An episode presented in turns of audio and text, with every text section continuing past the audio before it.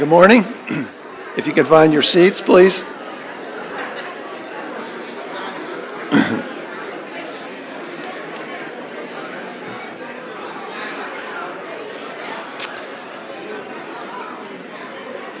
Please take your seats.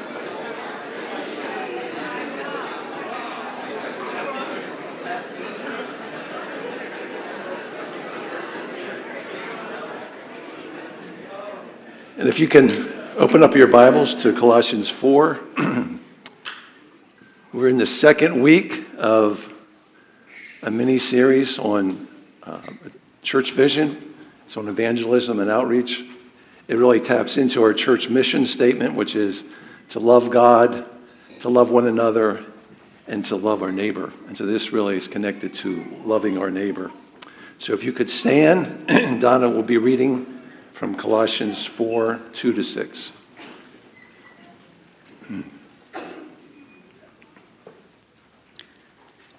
Colossians chapter 4, verses 2 through 6.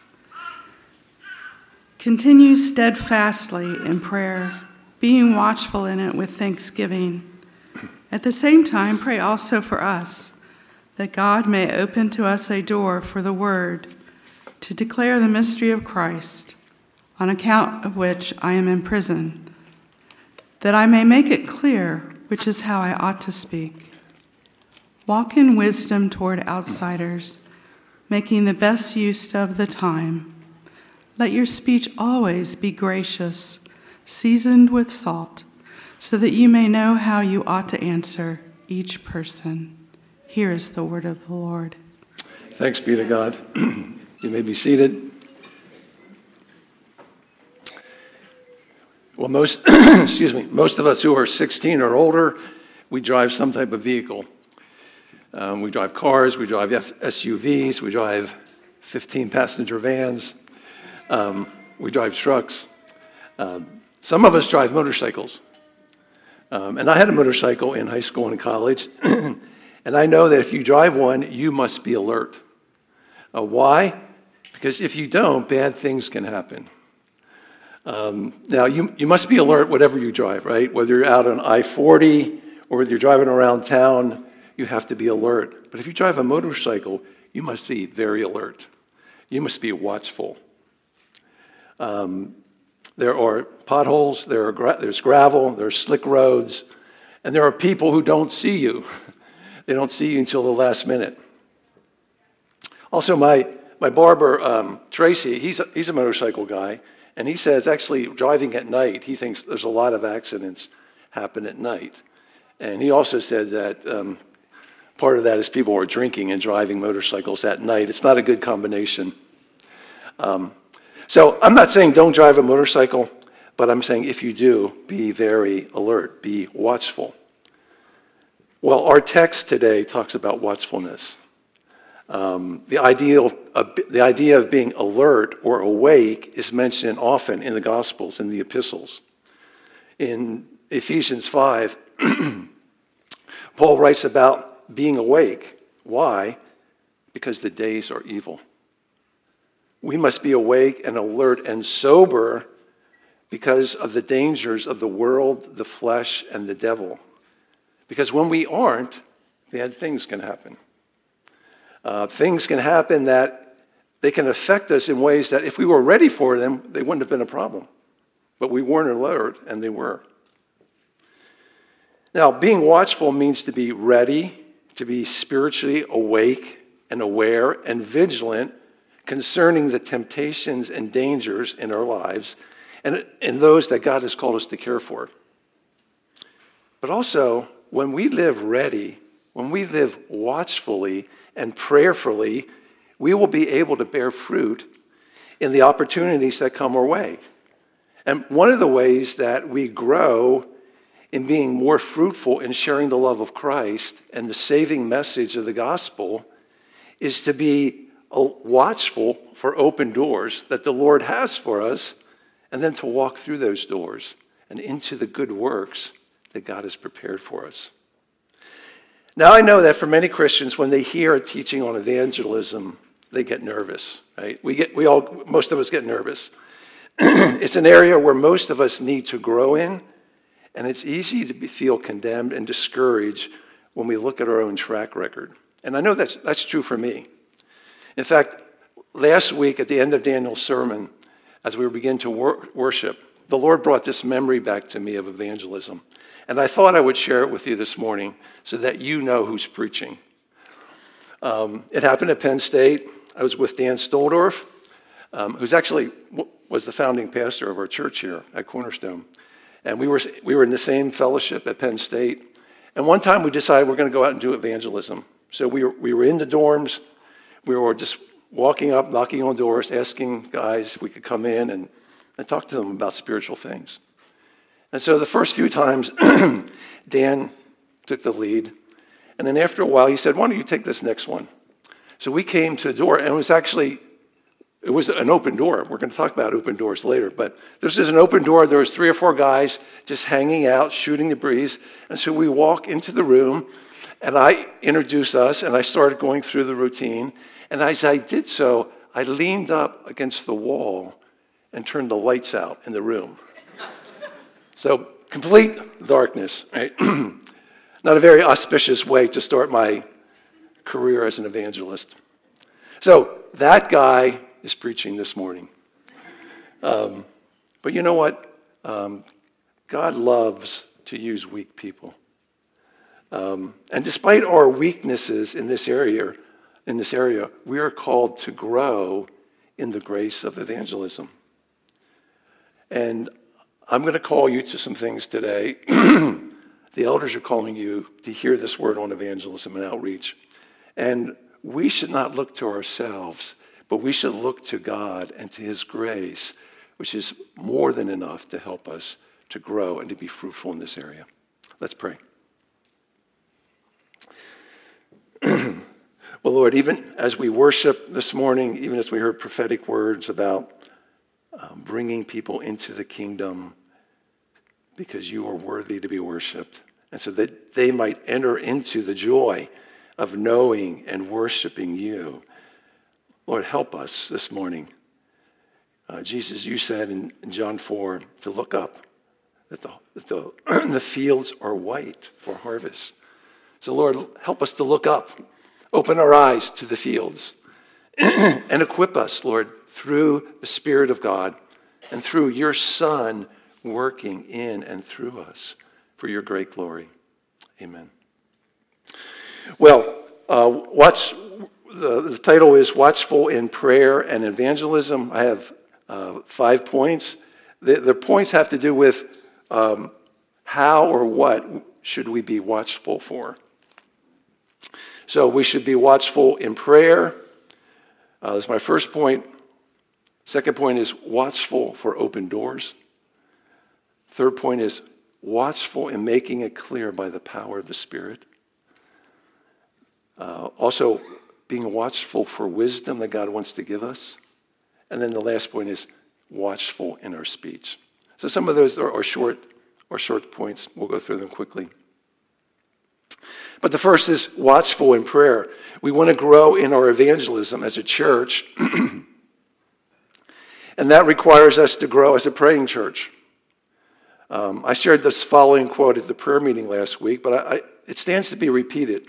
It's from the introduction of uh, Paul Miller's book called A Praying Church.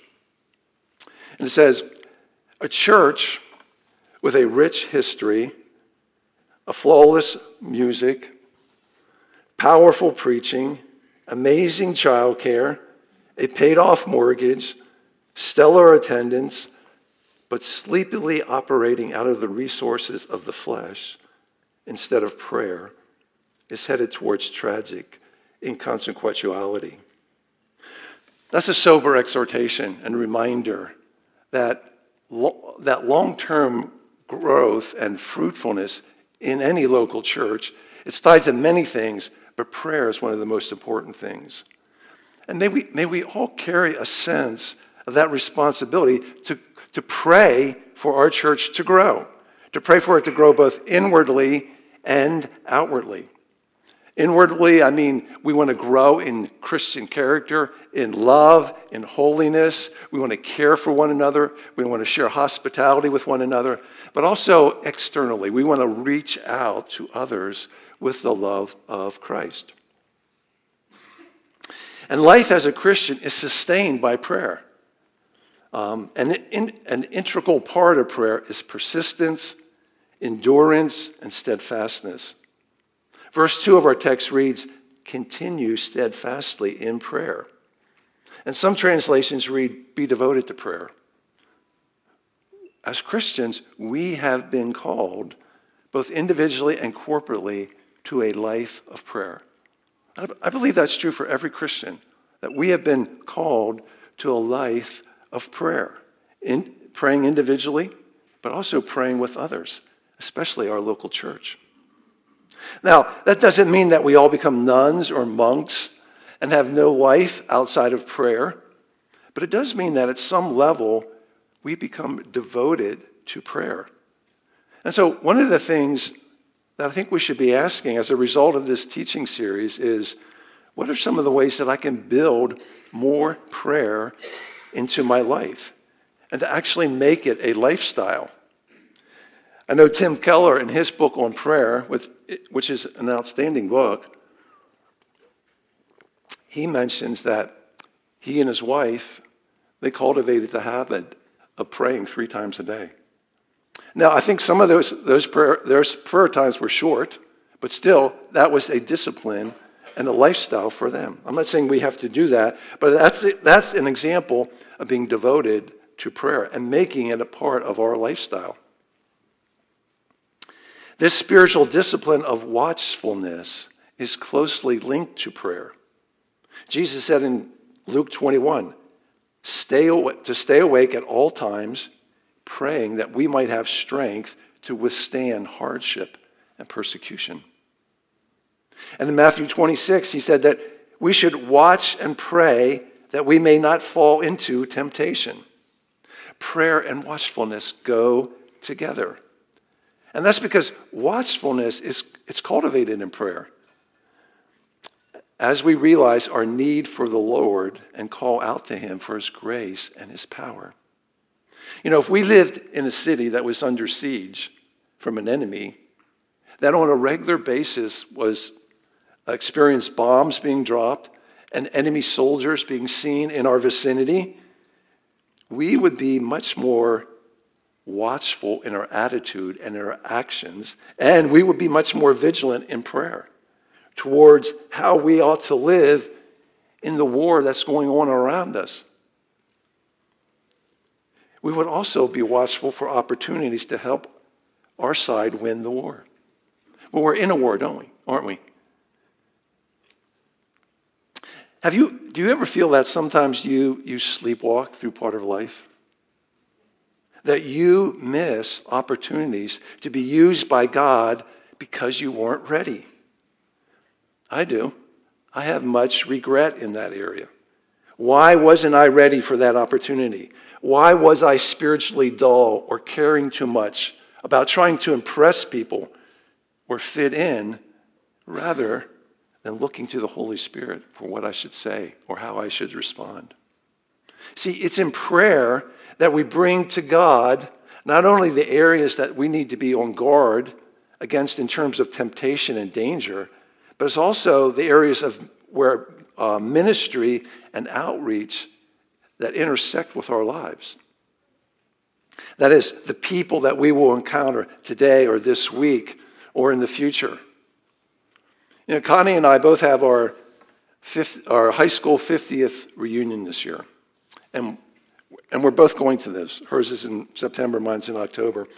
And um, we haven't been to many, uh, but we thought it would be fun to go to the 50th. So I'm praying. I am praying, Lord, when we're there, direct us to the people you want us to be with and give us opportunities to testify of God's grace. Now remember, I am a weak person in the area of evangelism. But God delights in helping weak and watchful people. In fact, it's hard to be watchful if you're not aware of your weaknesses and your need for God. You, you see that in the life of David. You know, David was a great king, a great shepherd, a great leader. He's the one who slayed Goliath. He's the one who led the army and had many victories. He was the man after God's own heart. But when you open up the book of Psalms and you read his prayers, you see he had a very, very much a self awareness of his weakness and his need for God. And that's, that was both in times of adversity, but also in times of prosperity. You see David calling out to God for strength. But you also see a confidence in David that God would meet him. So, what is going on in your life right now today? In light of that, what should you pray for? Both in your the scheduled appointments, the people you're going to meet or be with, but also praying for the unexpected interactions with your neighbors or your coworkers or your children or your grandchildren. See, it's not only watchfulness that's cultivated in prayer, but also a healthy dependence on God as we call on Him in our weakness and trust Him to help us. So I want to move on to our next point, but I don't want to move on from prayer because it's connected to each of our points. Prayer and watchfulness go together. Second point we're going to look at is watchful for open doors. Now, Paul prays in verse 3 at the same time, pray also for us that God may open to us a door for the word to declare the mystery of Christ. And this idea of an open door is mentioned a few times in the New Testament. In fact, in Acts 14, Luke writes that when Paul and his ministry team had arrived and gathered the church together, they declared all that God had done with them and how he had opened a door of faith to the Gentiles. Now, a good question for us would be what constitutes an open door to talk about spiritual things with a non Christian? Well, there's a range of how each one of us would answer that question. But regardless of how you would answer that question, I think most of us would say we, we love an open door, a wide open door, right? One that when you're walking by, it's just wide open and it's just calling your name. You know, I had one of those a few years ago. It was on a Sunday afternoon. I went for a walk in a park that's near our house, and there's a little pond there. And so I just sat down on the bench. I was looking out on the pond. And this young lady comes up, she's walking her dog, and she just she comes up and she stops right at the bench. So we just started talking. And I found out she was from Maryland. Uh, she was down visiting her boyfriend. But I also found out she'd been attending a Bible study. And I, I don't remember all the specifics of the conversation, but I do remember this that I felt like she's either a new Christian or she's close to the kingdom. And I just had the opportunity to talk to her about what it meant to be a Christian. Now, wouldn't it be nice if all open doors were like that? Right? But they're not. You know, sometimes we have to push against the door to see if it's open or whether it's closed for right now. If we look at what preceded Paul's open door that was spoken about in Acts 14, we see that he ministered in a number of ways. He and Barnabas went to the synagogue and they shared God's word. They also ministered outside of the synagogue, including to the proconsul of that area, a man named Sergius Paulus, who came to believe. They also encountered opposition from some of the Jews, as well as a, a magician who was a, a Jewish false prophet. My point is that they were doing the work of ministry. And out of that, God granted an open door for the gospel to be preached and to be received.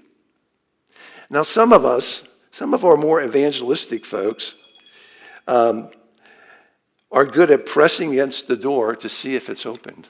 Right? Actually, some of them actually kick the door down. Right? But others of us, we're, we're more proper, right? We're more polite.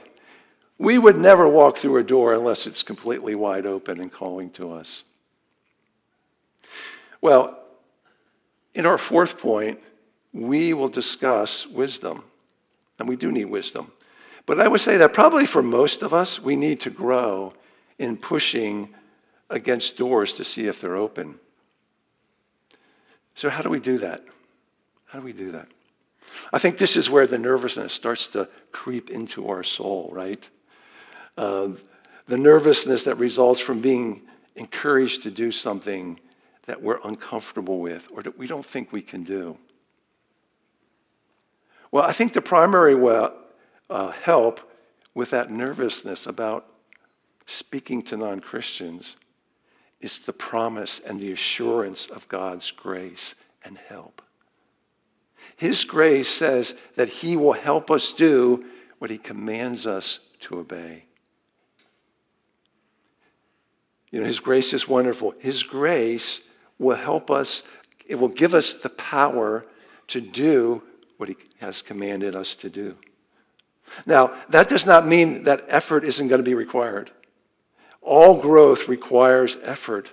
But see, it's an effort that's empowered by God's wonderful help and strength. In fact, in Ephesians 1, Paul prays. He prays that uh, the Ephesians would know the greatness the, uh, of the, the, the immeasurable greatness of his power toward us who believe. And he actually goes on to say that power is the power that raised Christ from the dead and seated him at his right hand. That power is toward us who believe. And we must believe and trust God for that. Because when we humble ourselves before him, he meets us where we are. And when we are trusting him to help us, he will do so even in the midst of our weakness. So when you're, when you're in a situation with a non Christian, you should have this attitude Lord, I'm willing. I'm willing, but I need you to help me, to give me your wisdom and your grace to speak out or to, to reach out or to initiate a conversation. See, we must trust our Heavenly Father to do so. In fact, Jesus spoke about this in Mark 13. He said, Do not be anxious beforehand what you are to say, but say whatever is given you in that hour. For it is not you who speak, but the Holy Spirit. And one of the things that has helped me know whether I should say something in those moments is three things. One is there's a clarity. There's a clarity of what I should say. Secondly, there's a peace and there's a confidence to say it. If that's there, then I felt like oh, that's the Holy Spirit. And it's easy, it's much easier to do and to talk to people once you have that. So, a few more words about open doors. One, are you praying for them regularly? Let's, as a church, make that a regular prayer for us, individually and corporately that God would open up doors for us to share the gospel. I believe God, God will give us those open doors if we do that, if we pray and if we believe Him to do so. Secondly, know that sometimes open doors, they're, they're like open windows. They can open and close quickly. And so we must be ready for them. We must be watchful for them. We must live ready for open doors. Ephesians 6 talks about this in the passage about uh, putting on the armor of God. It tells us to put on as shoes for our feet, having put on the readiness given by the gospel of peace. So there, there should be a readiness in our heart, in our mind, and in our attitude that we're ready to share the gospel as God gives us open doors. Third thing about open doors even if you're limited in your time or your physical circumstances, God can provide open doors for you if you're asking for them in faith. You know, Paul was in prison, and yet he's asking for open doors. You know, the book of Colossians and the book of Philippians were both written about the same time from prison. And in Philippians 1, Paul, Paul shares this. He says, I want you to know, brothers, that what has happened to me has really served to advance the gospel, so that it has become known throughout the whole imperial guard and to all the rest that my imprisonment is for Christ. So apparently, what Paul prayed for in Colossians 4 for open doors, we find out in Philippians that it happened. He was able to share the gospel in prison. He wasn't confined by his circumstances. So even if you, you're home with, with, with small children um, and you don't have that much time to go out, now I'm not equating that with being in prison. It may feel like it sometimes. Um, or maybe you have a medical condition that limits you. Or maybe you just feel like most of us that you're, you aren't really cut out for this. Pray. Pray, and God will open up doors for you and for me. Know also that open doors can, they're often small open doors. You know, we all want the open doors that lead to dramatic conversions, right? And when that happens, that's wonderful. We rejoice. But in reality, that's not how the kingdom of God often comes. It often comes through small interactions or acts of kindness or conversations with people, or even lengthy ones that don't seem to have an impact on the person we're talking to. It was very encouraging last week to hear Daniel's story about the man who, 85 years after he heard the gospel, he got converted. He remembered what had been spoken 85 years ago. So we, we should never, we, we never know the things that we say to people may have an impact on their lives years later. I remember after I was converted, um, I was with a, a friend that I'd grown up with, and he was really into the band Kiss. And I remember during our conversation, I said something like, oh, oh, they're demonic. They're demonic. And like afterwards, I was thinking, why did I say that? You know, I, I should have shared the gospel, but that's all I said to him. Well, like in the next year, I, I, I was home and I was in the Christian bookstore, um, and there he is. and it's like, what are you doing here? And he said, well, I came to the Lord. And he said, you know, when you mentioned about them being the, uh, of, of the devil, that really made me think. It's like, who knows? Who knows what, what, what we say will have an impact on, uh, on people? You know, God works in us, He works through us, and He works despite us. So do not despise the day of small beginnings as you reach out in small gestures of grace and conversations about the Lord. Or our next point is watchful and making it clear by the power of the Spirit. So in verse 4, Paul asks for prayer. He says, Prayer that I may make it clear, which is how I ought to speak. So this is Paul, the apostle, the one who heralded the, the gospel throughout the known world. He's asking for grace to make clear the mystery of the gospel. You know, Paul, Paul spoke to a lot of different people when he was on his missionary journeys. If you look at two of the places where Scripture opens doors for him,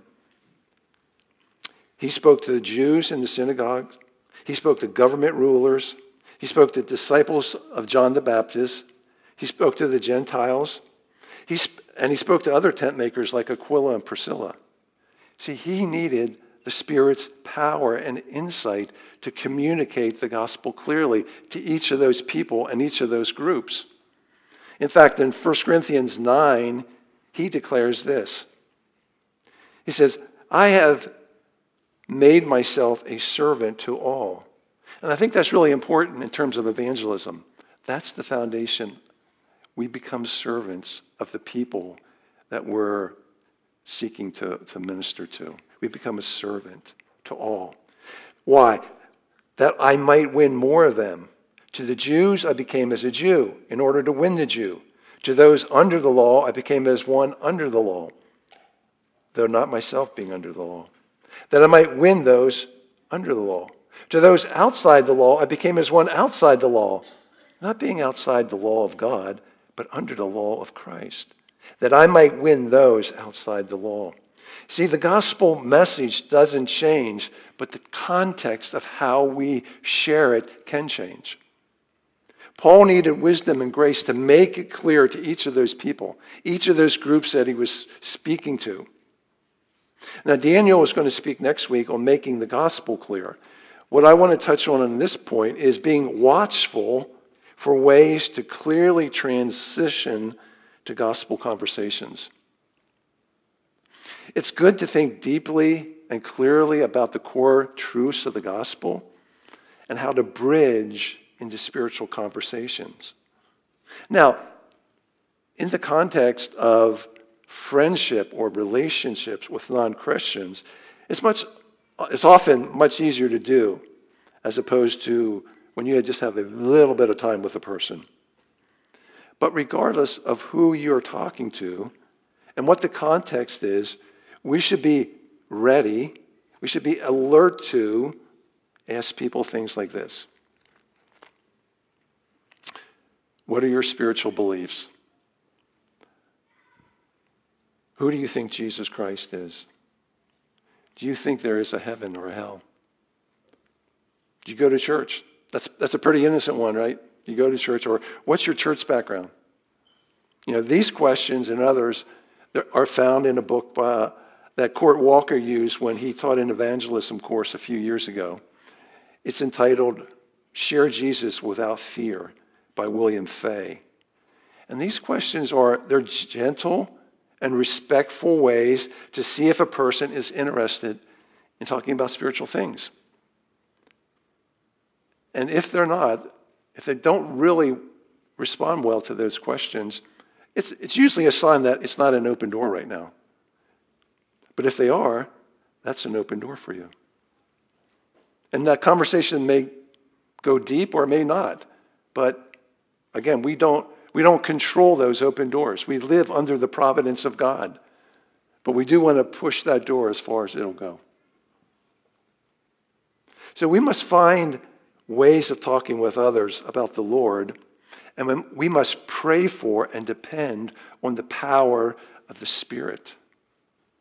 You know, Acts 1 8 tells us that the filling or the baptism of the Holy Spirit was given in order that we would have power to be witnesses for Christ.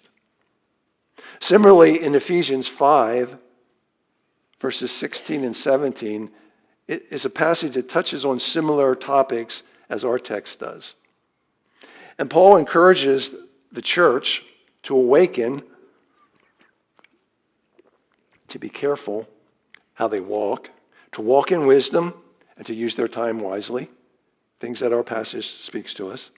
But then in verse 18 it says, Don't be drunk with wine, but be filled with the Spirit. So our prayer should be for open doors, including open transitions to talk about God. And also, we should pray for the power of the Spirit to communicate not only the gospel, message, but also the way, just ways to connect with Christians in love and in friendship. It's not always just communicating the gospel, it's how do I, even as we heard at the prophecy mic today, how do I share the love of Christ and, and the, the genuine friendship with people? We need the Spirit to help us do that. So, praying daily for the filling of the Spirit is a good discipline and habit of grace. Because apart from Him, we can do nothing. Even if you're gifted in some areas, apart from the Spirit's help, that gifting won't be fruitful. But with the Spirit's help, we can walk in the good works that God has provided for us. If we're, if we're going to live ready and watchfully, we need the presence and the power of the Holy Spirit. Because being watchful, it's an attitude, it's a spiritual disposition, it's a spiritual readiness that is rooted in being dependent on God and re- relying on the fact that the Spirit will go with us in every situation we encounter. Isn't that good news? We should seek to grow in our awareness and our trust in the fact that wherever you are at, whoever you are with, the Spirit of God is right there with you. And we should cultivate an attitude of saying to the Spirit, Help me. What should I do right now? Right? Just a cultivated dependency on the Spirit of God who's been given to you. If you're a Christian, you have the Spirit of God. He is a helper. And He wants to help us grow to reach non Christians with the gospel. Our next point is being watchful for wisdom. So Paul states in verse 5 walk in wisdom towards outsiders, making the best use of the time. Now, when he says outsiders, he, he, he just means non Christians. Some translations use the phrase those who are without. They are without Jesus Christ. And we must oh, be watchful because eternity is at stake. We must wake up to that fact. Now, we can't let that truth paralyze us, but we can let it motivate us to the need for wisdom with non Christians. And we must wake up to the fact that though we can't convert anyone, you know, that's the work of the Spirit. We are the means that God has chosen to reach us, to reach them. You know, Daniel mentioned last week Evangelism, the book by J.I. Packer, Evangelism and the Sovereignty of God. How do those two things go together? That's a mystery. But again, we must um, wake up to the fact that we can't convert anybody, but at the same time, God wants to use us to reach them. We need wisdom to develop relationships with non Christians.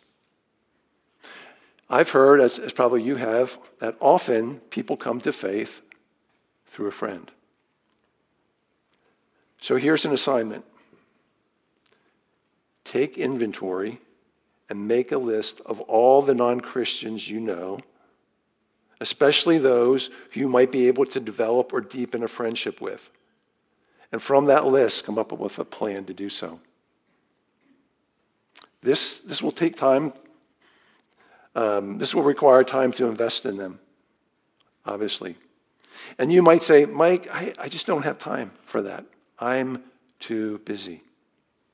Well, remember, being busy isn't the same thing as being faithful and being fruitful. Busy does not mean that you're being faithful and fruitful. We have many things that we are called to do in being faithful Christians. Seeking to reach others for Christ is one of the most important ones. And don't overthink it.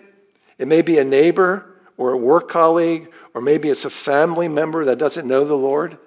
I know it can actually be embarrassing to realize how few people may be on that list for some of you. It was for me the first time I, I did this. But actually, having some names on there is better than having no names on there. Maybe it's a friend or a family member who lives far away, who you can reach out to through phone or through email or through texting. You know, one of the things I regularly do is I email a relative who's in prison. Be willing to invest in them. Um, you know, evangelism is in some ways a discipline to be planned for. Yes, it involves spontaneous conversations, and we should be ready for those. But planning how you're going to reach out to others within the context of your schedule falls within the area of wise planning. So, so plan. Come up with a plan. Go to lunch with them. Have them in your home. Look for opportunities to serve them and events to invite them to. You know, I know personally I've had to, to discipline myself when I'm, I'm out, outside cutting the grass or working outside and I see one of my neighbors. And I just oftentimes say, okay, I'm going to stop what I'm doing. I'm going to go over, take five or 10 minutes and talk with them. And you might say, Mike, I've got a list to do on Saturday. I got to get to my list, right? Well, first of all, you're not going to get everything done on your list, so chill out. But secondly, at the top of your list should be love God, love one another, and love my neighbor. It's a, it's a loving sacrifice to give up your time and develop relationships and friendships with others. As a church, we're looking into opportunities to serve in our community that will hopefully help us do more in the area of serving others and testifying to them in word and in deed about Christ. But one of those ministries that's already in place is Safe Families. And Joy Sasser, who's involved in the ministry, wrote the, the following. She said, I'm not great at straight up verbal evangelism. But if in humility and kindness I can walk alongside others to bring justice or hope in the peace and love of Christ, then the conversation naturally leads, leads to the gospel. About six and a half years ago, we began our engagement as a church with Safe Families for Children. This has led to many opportunities to enter into the lives of families in crisis in our community. In Safe Families, there's a variety of roles and opportunities to fit any gifting and season of life. Some opportunities are quick, and we pray that the care and service given, planted, given, plant or water seeds for the gospel. Some relationships built have gone long, gone deep and long.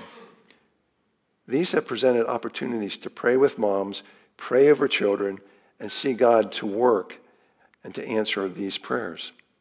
When walking through hardship with a mom who has hit the end of a rope, the gospel is compelling and the only hope we honestly can give. Our handout or help only goes so far. The gospel will take them the distance. Having the gospel at the center of why and how we love others points me to the source when I am weary or walking in my strength. But out of the abundance of God's love for me, I can love others and point them to God. So thank you, Joy, for sharing that. Thank you and to, to Rachel McClellan and Maria Yarley and, and Teresa Gregas who, who helped lead that ministry. Thank you, thank you, thank you for doing that. Um, but what, what Joy is stressing is that evangelism is relational. It grows out of genuine relationship with others. A, f- a few years ago, we, we had a discipleship class, and we used the book called The Art of Neighboring Cultivating Genuine Relationships. And here's, here's a quote from it. I think that ties into to what we, ta- we were talking about. We don't love our neighbors to convert them. We love our neighbors because we are converted. I just think that's a great um, mindset. I think part of wisdom in interacting with those who are without Christ involves genuine love, genuine friendships. Yes, we are doing so with the ultimate goal of seeing them come to faith, but our main motivation is the love of God. This compels us in wisdom to look out and be ready for opportunities to share the gospel. But this should not be the only relationship or only reason we're in relationship with them. Genuine love and friendship are the reasons. And as I was thinking through that, you know, I thought of our sister here in the church, uh, Nikki Bartolomeo. Um, she's a nanny, and one of the one of the families that she's worked for, uh, they, they moved out of the area, but the wife, uh, Nikki, had such a great friendship with the wife that they they still go on vacation together. Um, so just an example of cultivating a genuine friendship with other people. So, in our praying for open doors, let us pray that God will enable us to reach out in Christian kindness to others, serving them, offering them hospitality, friendship, and Christian witness. And, and be encouraged that um, wisdom is very personal. You know, God knows who you are. He knows your weaknesses and your strength. He knows your situation. He will provide relationships for you if you ask for them in prayer and you seek for them and you're alert to them. You know, recently there's been articles about loneliness in our, in our country being a national epidemic. People are starving for genuine relationships. And one scripture that has come to my mind recently is, is from Luke 14. And it says, Jesus, this is Jesus speaking, when you give a dinner or a banquet, do not invite your friends or your brothers or your relatives or rich neighbors, lest they also invite you in return and you be repaid. But when you give a feast, invite the poor, the crippled, the lame, the blind, and you will be blessed because they cannot repay you. For you will be repaid at the resurrection of the just. Both inside the church and outside the church, we should be watchful for those who not, may not be able to reciprocate our kindness. They may not be able to pay us back, but to whom we can offer the love of Christ. That's part of what Jesus is calling us to.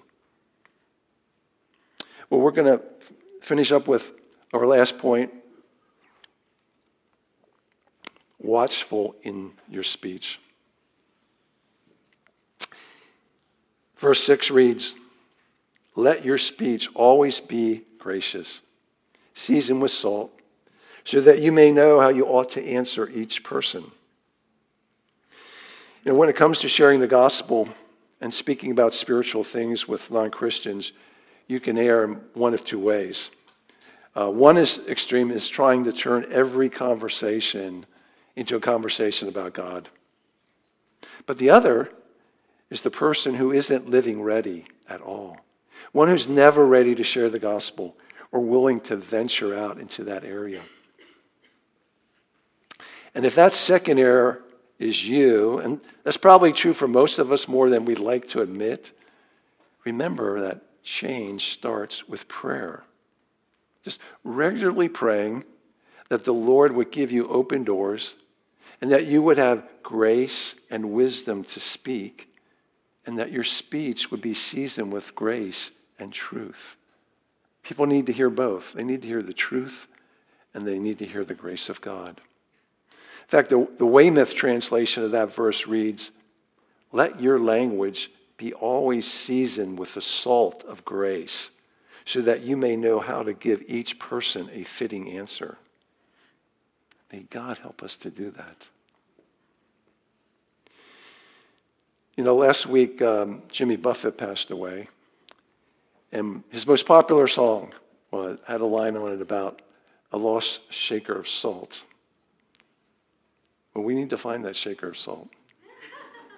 In fact, we are that shaker of salt.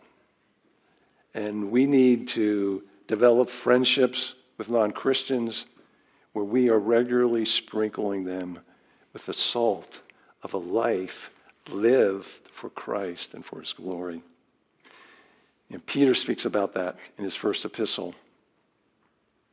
Have no fear of them, nor be troubled, but in your hearts honor Christ the Lord as holy, always being prepared to make a defense to anyone who asks for a reason for the hope that is in you, yet do it with gentleness and respect.